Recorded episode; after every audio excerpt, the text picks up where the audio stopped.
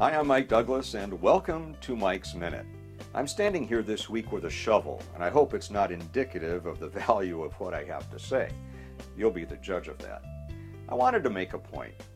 This year, as we approach Palm Sunday and Easter Sunday, or Resurrection Sunday, however you wish to term it, the Church Across America will spend thousands and thousands of dollars in marketing Easter Sunday or Resurrection Sunday to draw people inside the four walls of the church to tell them about the love, grace, and mercy of Jesus Christ. And that's a good thing. But let me offer this thought.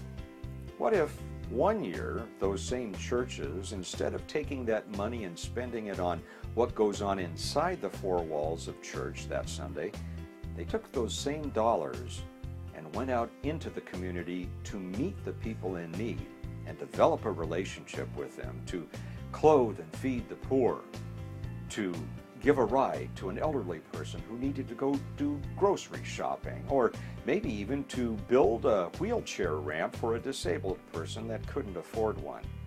I would imagine those would be wonderful relationships that would bring fruit in the long term.